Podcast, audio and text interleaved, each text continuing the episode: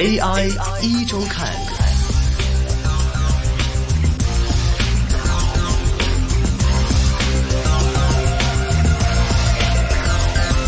好，又来到每周五下午的人工智能 AI 的环节。那么今天下午直播间里是没有 Debra，但是 Debra 会准时出现在我们的电话线上。Debra 你好。Hello，大家好，我是 Debra。那大家可能也是知道，最近因为疫情的关系啊，不管是各行各业呢，都是做出了不少的防范跟这样的一个抗疫的一个工作了。那么作为电台来说呢，我们可能直播间里面也经常会有很多主持跟嘉宾一起，然后来聊一下有趣的话题。但是也是因应疫情的关系啊，那我们要保证一个空间的独立性。那如果说可能某一些问题会令到一些朋友有一些不好的身体状况的话，也避免会影响其他人。但是我们的嘉宾还是不能够缺席，所以 Debra 即便不能够亲身来到现场，但还是会在电话线里面跟我们一起分享有关的话题。谢谢 Debra 跟我们今天带来分享，谢谢。哎，不要客气，很开心，还是可以跟大家呃对抗这个疫情，中间可以再啊、呃、一起去做节目。OK，那今天我们还是要把我们的话题继续了。那么大家看到疫情的话，肯定都在关心抗疫的问题，但其实呢，就在抗疫的过程当中，很多科技啊、人工智能啊、数码 AI 啊等等这一方面的一些工具，也慢慢开始在我们的疫情中开始发挥着一些中间的力量了。包括说在我们的各种抗疫工作中，都会看到各种技术的应用。那么今天我们就来聊聊相关的话题。首先，Debra 跟我们聊点哪方面的问题呢？那我们在农历新年期间啊，可能就已经很多市民就开始啊、呃、选择在家中用膳了。嗯，那一来就担心武汉的啊、呃、疫情啊可能会蔓延，二来呢就是营业的餐厅其实也减少很多，尤其呃我们现在可能都比较希望。就减少一些聚餐啊，或是聚会。嗯，那所以可能我们去商场的商店啊，或者是餐厅都不用排队了。以前可能就就很很受欢迎的一些呃餐厅，现在就很快就可以呃拿到位置了。那可是这样的情况虽然就比较呃让人家担忧，可是。就是此消彼长啊，嗯，就是同时间呢，呃，有一些外送的一些呃呃公司呢，是就表示他们呢新年期间呢，就订单数量呢就已经超过了呃整呃之前的一些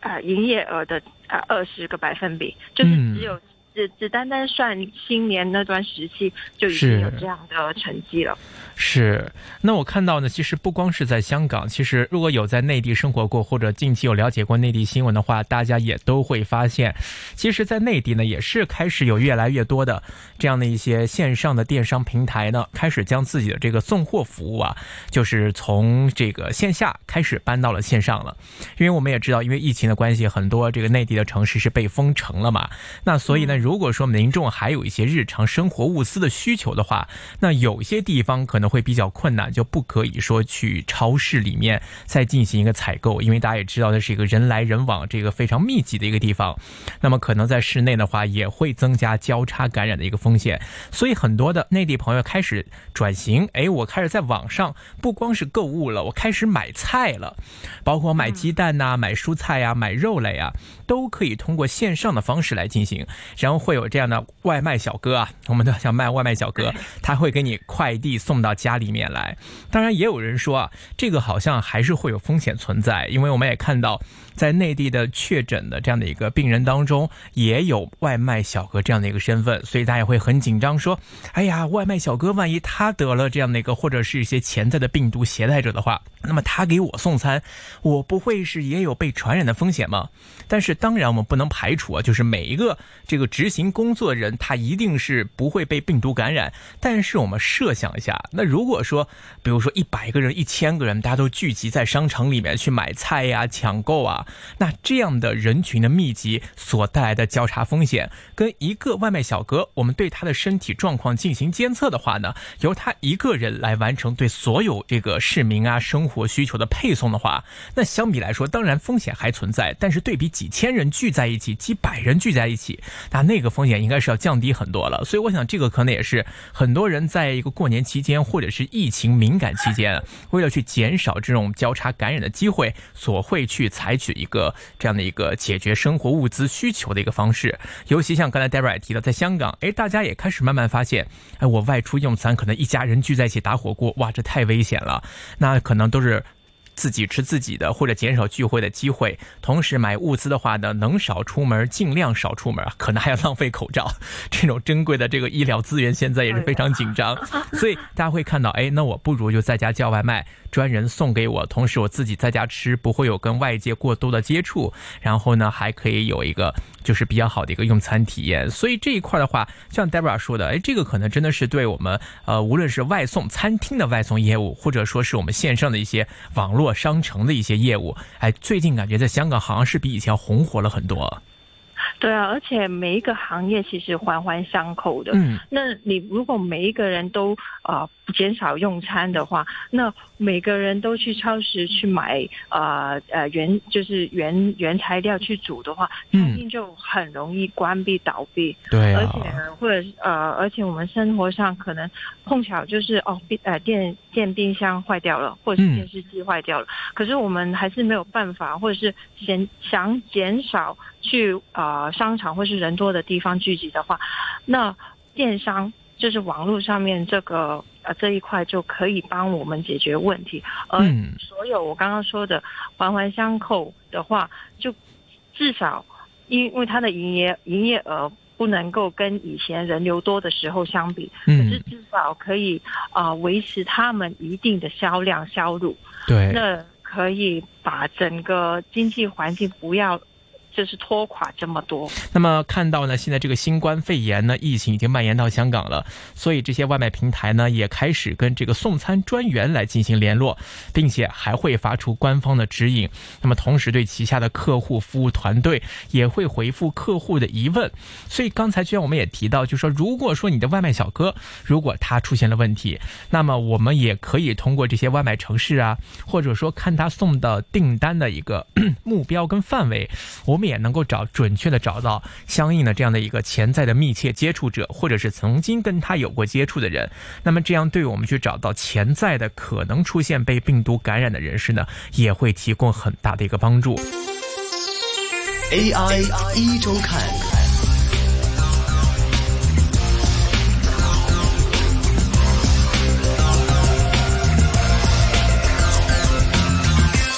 那刚刚说过呢，因为我们有一个新冠的肺炎这个疫情呢持续严峻嘛，是。那我们在香港其实也开始这个在家公办公的一个措措施。嗯。那像啊啊内地啊阿里巴巴旗下的数位啊化办公软体钉钉呢，啊这个腾讯旗下的企业微信呢都欢迎啊啊来用户的高。高峰呢？那据钉钉呢，二月三日发布最新的数据显示，中国全国有一将近一千万家企业，大约两亿人在家云办公。哇哦！当天复工上班的单位之中呢，有相当一部分呢，就出于防控新型的肺炎疫情需要，那放弃到办公室里面集中工作，而选择线上办公。嗯，那可是呢，就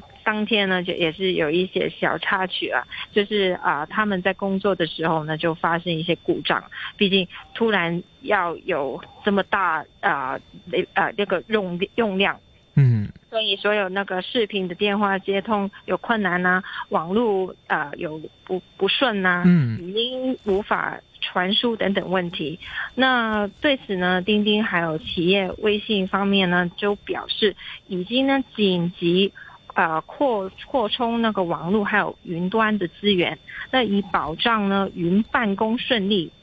进行。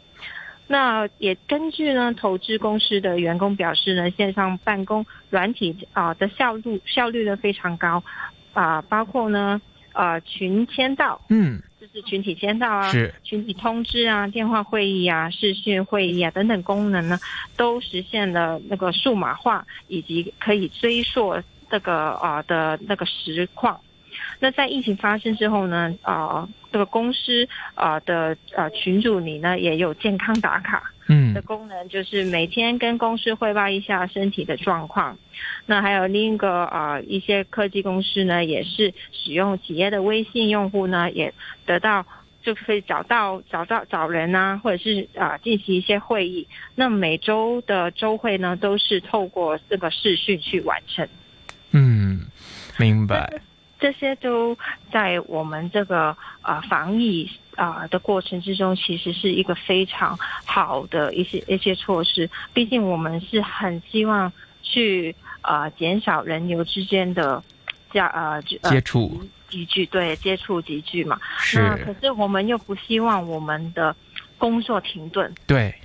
那所以我们就在这个时候，就像刚刚所说的，这是一个很好的契机，是去让我们去适应。可能呃老一辈的对他们来说，我打电话。就已经比较间接了，我还是 比比较希望我是面对面跟你去谈，因为可以看到你的呃表情啊，或者是你的语气啊，或者是一个直接的 接触，是老一派的会比较 呃喜欢。对对。只是现在其实视讯我们还是可以面对面，只是没办法去接接触。嗯。只是相对在这个疫情啊比较严峻的情况下，这个也是比较。啊，健康上面有保障，也是非常之安全的一个选择。确实，包括其实不光是工作了，我们看到很多教育行业也开始用钉钉啊，或者是之类的软体。那最近我还看到一个网上啊，很多这个外国人他们做了一个非常精确的一个分析数据，然后他们发现一个特别有趣的现象，就好像刚才这个 Debra 给我们提到的，阿里巴巴旗下的数位数位办公软体是叫钉钉嘛？那么其实除了办公之外呢，很多教育的一些机构也用钉钉来完成线上授课的这样的一个工作，那所以很好玩了。我看到呢，很多一些外媒就特别奇怪是什么呢？就是说，哎，他看到钉钉啊，在短时间之内下载量破亿呀，真是觉得哇，真是太厉害了。就是怎么会有一个软体，就是可以在这个突然的几个星期之间，甚至几天之间，它的下载量就达到这么一个突飞猛进的进展？因为全国的很多的一些学校师生都都在。下载这个软件来进行线上授课，所以领导他软件量激增。但是呢，他们还同时发现这个软件的评分特别低，但是留言好评率特别高。为什么呢？因为很多这个学生啊，他们可能本来是说，哎呀，因为疫情，虽然说是 全国人民陷入了一个抗疫的斗争当中，但是呢，也是让自己这个学生生活啊是偷得半日闲。我终于可以好好放假，在家多放几天假期了，可能几个星期，甚至要一个月的一个假期。本来说寒假可以延长了，但是没有想到的是呢，学校想到了用这个 办公软件来进行授课的这样一个方法，令到学生每天即便在家，也要跟老师。师进行一个视频上课的这样一个感觉，而且还要签到啊，甚至还要提问，老师还会留家庭作业，这让很多学生是非常的无奈。但是呢，敢怒不敢言，所以呢，他们在这个软件留言都好。都写的特别好，说哎呀，感谢这个软件让我们重回校园生活，让我们可以尽早进入学堂。啊，就写了很多好的语言，结果评分给了一个一星或者是零星，所以很多这个 外国的一些分析师他们就说，从来没有见过哪个软件短时间之内下载量过亿，但是呢评分还是特别特别低的，这个钉钉真的是第一个，也确实是令这个呃外界的一些投资者也是瞠目结舌的一个感觉啊。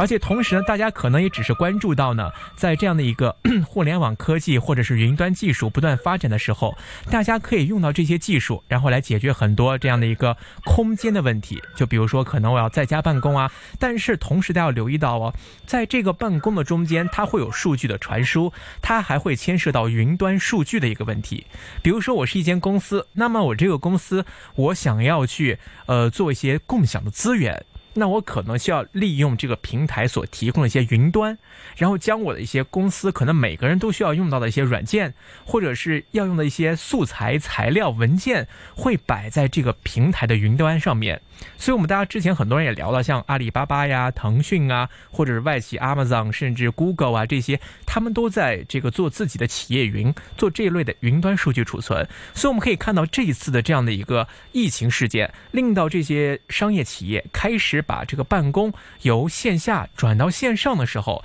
大家会突然发现啊，我的云端到底够不够用？这么多企业同时用我的服务的时候，我能不能够承载到这么多数据的传输、传输跟储存？然后我的网速是否能够配合上？哎，这样的一个可能真的也就是因祸得福也好，或者是恰巧的机缘也好，因为疫情的关系，哎，令到这些企业开始真正有机会让这个云端的重要性是突然间被企业们发现了，所以这可能也是一个倒逼。我们看到现在越来越多的人开始用企业云，或者说是发现，哎，通过这种方式可以解决因为疫情的关系不能来公司上班，但同时可以在家进行办公的这种方式存在的时候，哎，可能会让越来越多的企业开始着力在云端进行更多的投入。比如说，我去租更多的伺服伺服器，买更多的空间，或者说可以在我的这样平台上去包更多的会议工作室。诶，如果在这一块能够看让企业有一个诱因来进行投入的话呢，我相信很多科网企业啊，他们在之前前期铺路的时候，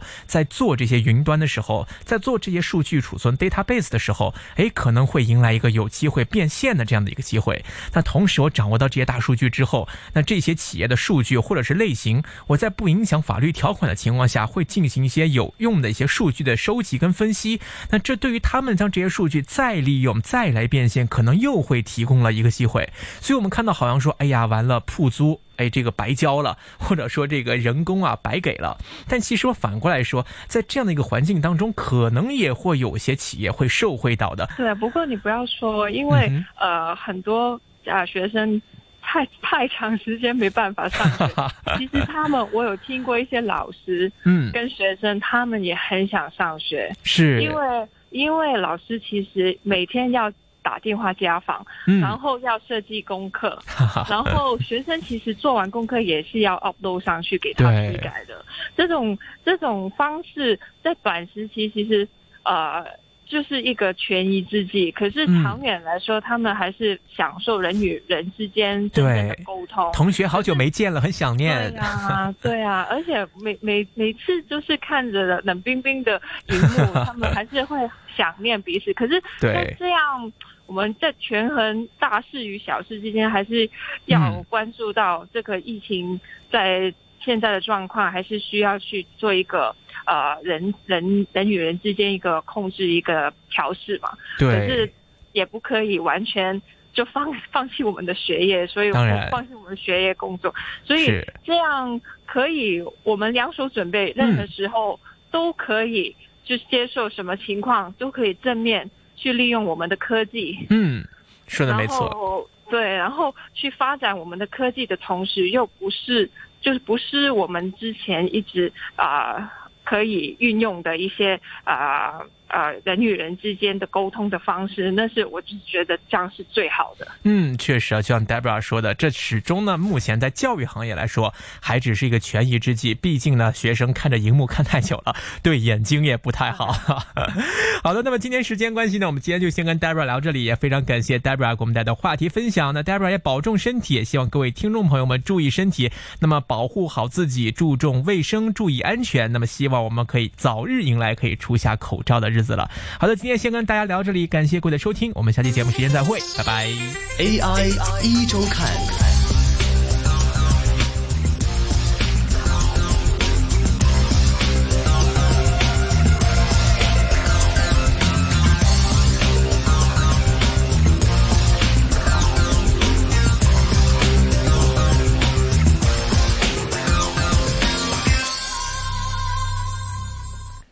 再提醒您，您现在收听的是 AM 六二一香港电台普通话台，这个节目叫一线金融网，逢星期一至五呢都会有的。刚才呢，我们就是阿龙呢，给我们看了一下 AI 一周看，讲一下 AI 人工智能的这样的话题。